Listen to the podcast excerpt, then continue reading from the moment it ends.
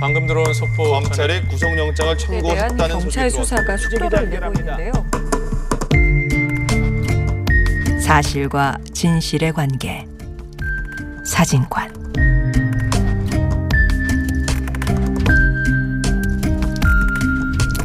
사실 보도가 놓친 뉴스의 맥락을 짚어보는 사실과 진실의 관계 사진관. 오늘은 국회 내 외교안보통이신 김종대 정의당 의원과 지소미아에 대해 말씀 나눠보겠습니다. 어서 오십시오. 네, 안녕하세요. 예. 이번 한 주 지소미아 파동 뭐 정확하게는 한일 정부 간 진실 게임이라고 부르는 게 더 정확할 것 같은데요. 네. 언론 보도가 막 쏟아졌습니다. 그런데 그 일본의 수출 규제가 시작되고 우리 정부가 지소미아 종료를 통보한 뒤 몇 달 동안 매일같이 언론 보도가 쏟아지지 않았습니까? 네. 근데 그 와중에 이제 지소미아의 의미에 대해서 그동안 김종대 의원께서 여기저기 많이 말씀을 하셨지만 우리 네. 언론들이 좀 깊이 있게 보도한 것 같지는 않습니다. 그렇습니다. 예, 언론 보도 뭐- 전반에 대해서 한번 평가를 해 주시죠, 먼저. 예, 한쪽에서는 마치 지소미아가 한미일 안보 협력을 도모하는 요술방망이인 것처럼 네. 이렇게 지나친 상징화 과정이 있었습니다. 물론 그 책임은 다분히 미국에 있어요. 예. 어, 이게 뭐 지소미아가 파기되면은 안보 협력이 와해되고 또 중국과 북한이 좋아할 거다. 네. 사실은 어 지소미아는 그 정보 보호 협정입니다. 이 협정이 있다고 해서 반드시 정보 교류가 되는 것도 아니고 이 협정이 없다고 해서 정보 교류가 안 되는 것도 아니에요. 네. 이건 순전히 어떤 보안 협정인데 어, 은행 거래로 얘기하자면 공인 인증서 같은 겁니다. 그 공인 인증서가 있으면 인터넷 거래가 자주 되지만 없다고 하더라도 은행 가서 직접 거래하면 되는 거거든요. 네.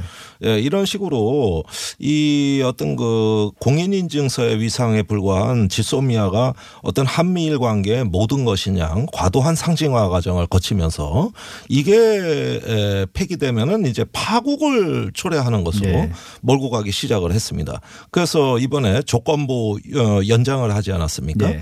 그러니까 파국은 면했다. 이게 이 모든 신문의 네. 에, 머리 기사 제목이에요. 그렇게 보면은 이 지소미아에 대한 우리 정부의 어떤 그 조금 통찰력 있고 어떤 제대로 된 진단을 한다기보다는 그 자체의 의미가 마구마구 부풀려지는 것이죠. 그러면서 이제 이걸로 한일 관계가 파국을 맞이한다 고 네. 그러는데 아니 그러면은 이게 뭐 체결된 지 3년밖에 안 됐고 아직 성숙된 협정도 아닙니다. 이 협정을 체결하고 나서 정보 교류 실적도 대단히 미미해요. 예. 그런데 그런 협정이 어떻게 한일 관계에 파국을 초래하는 것이며 결국은 동맹 관계, 한미 동맹까지도 이게 부정적인 영향을 미친다는 데는 다분한 어떤 과장법이 있었다고 봅니다. 근데 이제 그 부분인데요. 지소미아가 결국 한국과 일본, 우리나라와 일본의 정보 보호 협정인데 네. 언론의 과장도 있겠지만 실제로 미국이 더 네. 민감하게 반응하고 일본 정부는 뭐 별 상관없다 이런 반응들이 많았는데 네. 미국이 나서서 음. 어, 우리 정부와 또 이제 이후에 밝혀진 바지만 일본 정부에도 상당한 압력을 네. 가한 것으로 이렇게 밝혀졌는데요. 네. 그 이유가 뭔가요? 미국이 이렇게 어찌 보면 어, 지나치다 싶을 정도로 이 문제에 대해서 강경한 의조로 압력을 가하는 이유. 예, 뭐 여러 가지 배경이 있습니다만은 역시 네. 미국은 이제 태평양을 넘어 인도양까지도 어 미국의 바다로 만들겠다는 언필칭 인도 태평양 전략을 표방하고 있습니다. 네. 이럴 때는 동맹국을 미국의 품 안으로 한 명- 하나라도 더 주어 모아야 되는 네. 그런 어떤 긴박한 상황이에요. 아시다시피 그 미국의 패권의 힘이 지속적으로 약화되면서 전 세계적인 미국의 영향력이 줄어드는 어떤 힘의 공백 상태에서 예. 결국은 이걸 보완할 수 있는 방법은 우방국 동맹국의 강력한 어, 협조. 그래서 네. 전략적인 통합이 이루어짐으로써 어, 보완이 될 수 있는 거거든요. 그런데 한일 관계를 일단은 어, 봉합을 하고 강하게 미국의 품 안으로 결속을 시킴으로써 네. 미국이 인도 태평양에서 하나의 어떤 그 지역 패권적인 이런 어떤 그 위상을 계속 지속시켜 나갈 수 있다는 계산하에 에, 한일 관계를 주목했고 한일 관계에서 유일한 협정이 에, 군사정보 보호 협정 지소미아 네. 한 개밖에 없습니다. 딱 아. 하나예요. 그러니까 한일 관계는 사실 그리 가까운 관계가 아닙니다. 그런데 이 하나마저도 폐기되면은 오 이건 심각한 균열이 가는 거 아니냐 이런 어떤 그 정서적인 판단 또 전략적인 판단이 있었다고 보는 것입니다. 그러니까 인도 태평양 전략이라는 게 추구되면서 음. 기존의 이제 한미 동맹 그 다음에 미일 동맹으로만으로는 부족하다는 건가요?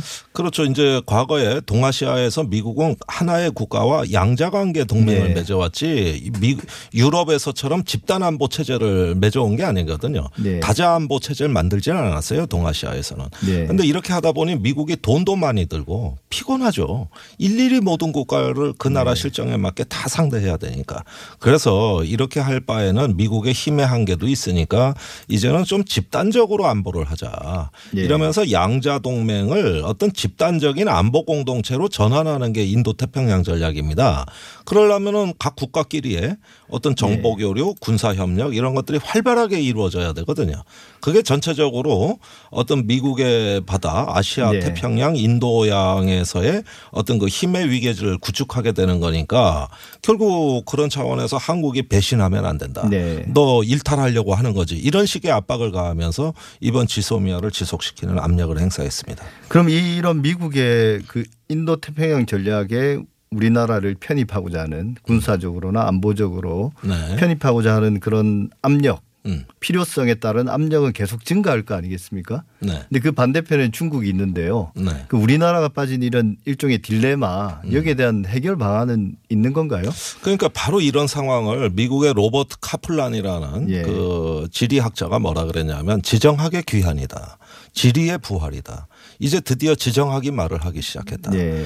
어, 이렇게 이야기를 합니다. 이건 뭐냐 하면은 각 국가 간에 서로 동맹의 블록을 맺고 상호 세력 균형을 형성해 가지고 예. 어, 하나의 어떤 국제 질서를 유지하자는 사상이에요. 예. 어, 그런데 우리는 여태까지 벽이 없는 세계를 지향해 왔습니다. 모든 세계는 평평하고 어, 벽이 네. 제거된 가운데서 호혜와 협력 모든 나라들이 이제 그 어, 자유롭게 무역을 하고 서로 교류하면서 어, 동맹을 맺지 않고 아, 각자가 다 상호 의존하면서 살아가는 네. 자유로운 세상 이걸 꿈꿔왔는데 지금은 평다르기로 들어오고 있단 말입니다. 이건 중국도 마찬가지입니다. 네.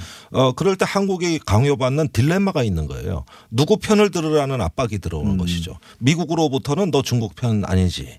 중국으로부터는 한미 동맹 좋은데 그게 중국을 견제하는 거 아니 지. 네. 이렇게 어떤 뭐 강대국의 틈바구니에서 압박을 받는 이런 상황이 바로 지정학의 부활입니다. 그런 점에서 우리가 어, 이제는 어떤 세계 정세에서 뭔가 구조의 변환 또 어떤 그 체제의 변환을 이제 맞이하고 있는 거고 그 와중에 지소미아 파동이 벌어진 겁니다. 그러니까 이게 뭐 어떤 최근에 이제 한 아세안 정상회의도 끝났지만 예를 음. 들어서 아세안 국가 같은 경우는 이런 압력이 좀 덜한 편일 거고요. 네. 중동 같은 경우도 뭐 터키나 이런 매개로 그런 뭐 갈등들이 있긴 하지만 네. 음. 우리나라가 유독 심하게 민감하죠. 민감하게 중국과 미국 사이에 끼어 있는 건데 네. 그동안 정부가 이런 문제들은 어떻게 실제로는 다뤄왔습니까? 아 그러니까 그 어, 스위스 같은 나라는 700만밖에 안 되는 인구로 중립국을 유지하면서 네. 자주 외교를 하고 있고 싱가포르도 인구가 한 저 700만 정도 되지만은 미국 과 중국에 대해 할 말다 네. 하면서 스스로 운명을 개척해 나가고 있고 이스라엘은 미국의 동맹국이라 그러지만은 사실은 자국의 이익이 걸린 일에선 미국에 대해서도 양보하지 않거든요. 네. 이런 나라들은 인구가 불과 700만 남짓 된다 하는 나라들이라도 벌써 미들 파워 중견 국가로서의 품격을 지켜나가고 있는데 네. 한국은 5천만 인구의 3만 달러 시대를 돌파한 이 누가 보더라도 세계 그 중견 국가인데 왜 외교는 이렇게 그 압박에 그 시달려야 되는가? 그건 안보가 불안하기 때문이에요. 네. 예, 북한이 계속 어떤 안보 위협을 가중시키면서 어, 국민들은 불안의 정서에 갇혀 있다 보니까 네. 우리 스스로 중견 국가의 어떤 그 위상과 품격을 발휘하지 못하는 겁니다. 이게 제일 안타까운 거고 네. 강대국이 눈만 한번 불하려도 거의 기절해버리는 이런 약소국의 비루, 비루한 신세를 우리가 오랫동안 겪어왔을 때 그 트라우마가 누적된 겁니다. 예. 그렇다면 이제는 달라야 한다. 이제는 우리도 스스로 주변 정세를 주도하면서 운명을 개척할 수 있는 중견 국가가 돼야 될 거 아니냐. 예. 이런 답답함이 있는 거예요. 그렇죠. 그게 예. 이번에 지소미아 폐기에 있어서 정부의 결정에 환호하는 국민들의 지지였다고 저는 보고 있습니다. 예. 그 딜레마 상황에서 아마 국민들의 생각은 좀 그런 게 지배적인 것 같습니다. 미국 과 중국 사이에 끼어 있는 것도 맞고 음. 그다음에 양쪽으로 이제 어느 편을 조금이라도 편을 들면 네. 어떤 식으로든지 보복이 들어올 건 맞다. 네. 우리가 사드 배치 과정에서 그런 것들을 겪었지 않습니까? 아주 아프게 겪었어요. 예, 예. 근데 아마 국민들 생각은 중국의 압력은 그래도 좀 버틸만 하지만 미국의 압력은 버티기 힘들지 음. 겁나죠. 않느냐. 겁나는 예. 겁니다. 그건 공포입니다. 뭐 주한미군 오늘날 빼간다. 예. 뭐다 사실도 아니지만 그런 기사 하나에 예. 어 거의 뭐 나라가 기절해버리는 이런 어떤 그 취약성을 그대로 드러내고 있습니다. 예. 그런데 이 과정에서 우리가 주변의 압력은 두려워해야 될 대상이 아니라 극복해야 될 대상이라는 명확한 자기 정체성이 예. 필요합니다. 지금 그 스스로 커진 나라 강해진 나라를 스스로 발견하지 않으면은 계속 인식이나 고정관념은 옛날에 약했던 시절에 머물러 있는 거거든요. 우리 예. 스스로를 발견해야 되는데 근데 언론의 보도 행태들은 자꾸 불안을 조성합니다. 뭐 감히 미국한테 지소미아 폐기를 얘기하면 큰일 날 것처럼 예. 또 파국이 오는 것처럼 그러니까 이렇게 뭐 뭐 써대니 예. 조선일보가 뭐 이렇게 지소미아 관련해서 쓴 뭐 사설 제목 같은 거 보면 사설 내용이에요. 네. 지소미아는 한미일 안보 협력의 상징이자 미국 인도 태평양 전략의 기본 틀이다. 이건 맞는 말인데. 아니 예. 우리가 3년 전에 지소미아를 체결할 때 언제 그런 거창한 예. 명분 걸고 했습니까? 당장 북한에게 위협이 있으니까 대한민국 안보를 위해서 한 거지 나머지는 전혀 다른 뜻이 없습니다. 예. 이게 그 당시에 정부 설명이었어요. 그렇죠. 예. 그런데 이 막상 폐기하려고 하다 보니까 이번에는 이게 엄청난 협정으로 둔갑이 돼 있는 거예요. 그렇죠. 그때 당시엔 우리 안보에 뭐 큰 도움도 아니고 작은 도움 정도인다 이러는데 없는 것보단 나은 거그 아니냐. 사드 때도 그랬지 예, 않습니까? 사드 때도 그렇고 그런데 예. 아니 이제 폐기한다는 얘기 나오니까 이게 모든 안보의 결정판이래요. 예. 그러면 이게 인도 태평양 전략에 들어가는 협정이라는 거 국민 누가 동의했죠? 그 당시에 국민들 동의 받았습니까? 아니에요. 구렁이 담 넘어가듯이 예. 그냥 안보에 도움된다는 이유로 퉁치고 넘어간 거예요. 그러니까 사드도 사실은 북한 핵을 감시하고 방어하기 위한 것이다라고 이야기했지만 네. 알고 보니 미국의 대중국 전략의 어떤 기지처럼 그렇게 이해되고 있는 거 아닙니까? 지금은. 바로 저는 중견 국가라고 한다면 예. 앞으로 국제 정세는 주도하지 않으면 주도 당합니다. 그건 작은 나라건 큰 나라건 마찬가지인 거예요. 예. 그 우리나라도 싱가포르나 이스라엘이나 스위스처럼 뭔가 자기의 국익을 결연하게 외치고 나갈 수 있는 어떤 배포와 담대함이 예. 없다면 이런 식으로 끌려다닐 수밖에 없는 겁니다. 안보에 도움된다고 해서 다 해줬더니 나중에 보니까 편가르기의 한 복판에 들어가 가지고 우리가 국제 정치의 한 복판에서 누군가하고 원치 않는 갈등을 겪어야 되는 예. 이런 상황을 감수해야 된다는 거예요.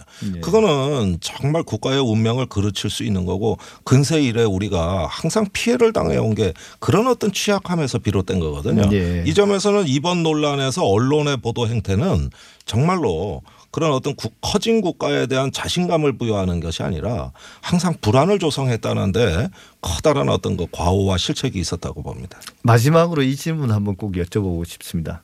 이제 미국 대선이 또 이제 1년 정도밖에 남지 네. 않았거든요. 트럼프 대통령이 재선이 되는 게 혹은 낙선을 해서 교체되는 게 음. 민주당 후보 뭐 누가 되든지 간에 네. 어느 게 우리 국익에 도움이 될까요?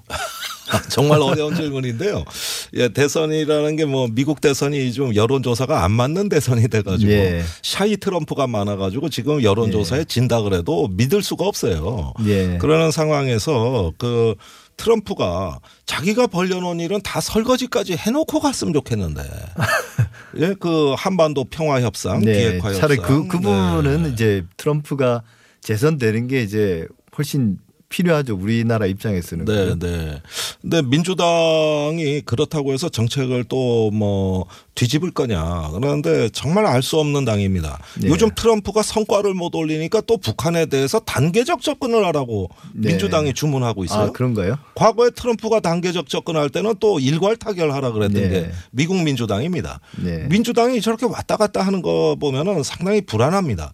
그래서 저는 유력 정당인 만큼 우리가 조금 저기 트럼프 정책의 좋은 점은 계승하라고 설득을 해야 될 판이에요. 네. 그러니까 지금 이런 것들이 어, 미국 대선에 정략적으로 어떻게 북한 문제가 이용되느냐에 따라서 대한민국의 바- 운명이 바뀔 수도 있다는 거는 우리로서 너무 서글픈 얘기입니다. 어쩌다가 저 사람들의 정략적 또 정치적 이익에 우리가 하나의 어떤 흥정의 대상이 됐는가 이런 점에 대해서는 상당히 서글픈 생각이 들고 우리가 정말 돌파할 힘이 없을까?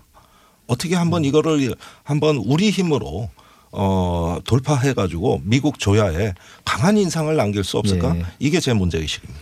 예, 맞습니다. 좀 서글프긴 하지만 그래도 문제를 조금 더 더 잘 인식한 건 이번 각성의 계기는 된 것 같습니다. 네. 예, 사실과 진실의 관계 사진관 오늘은 여기서 마무리하겠습니다. 지금까지 김종대 정의당 의원과 함께했습니다. 말씀 감사합니다. 감사합니다. TBS 아고라 오늘 준비한 내용은 여기까지입니다. 다음 주 토요일 오전 8시 다시 찾아뵐 때까지 또 열심히 준비하겠습니다. 편안한 주말 보내시기 바랍니다. 감사합니다.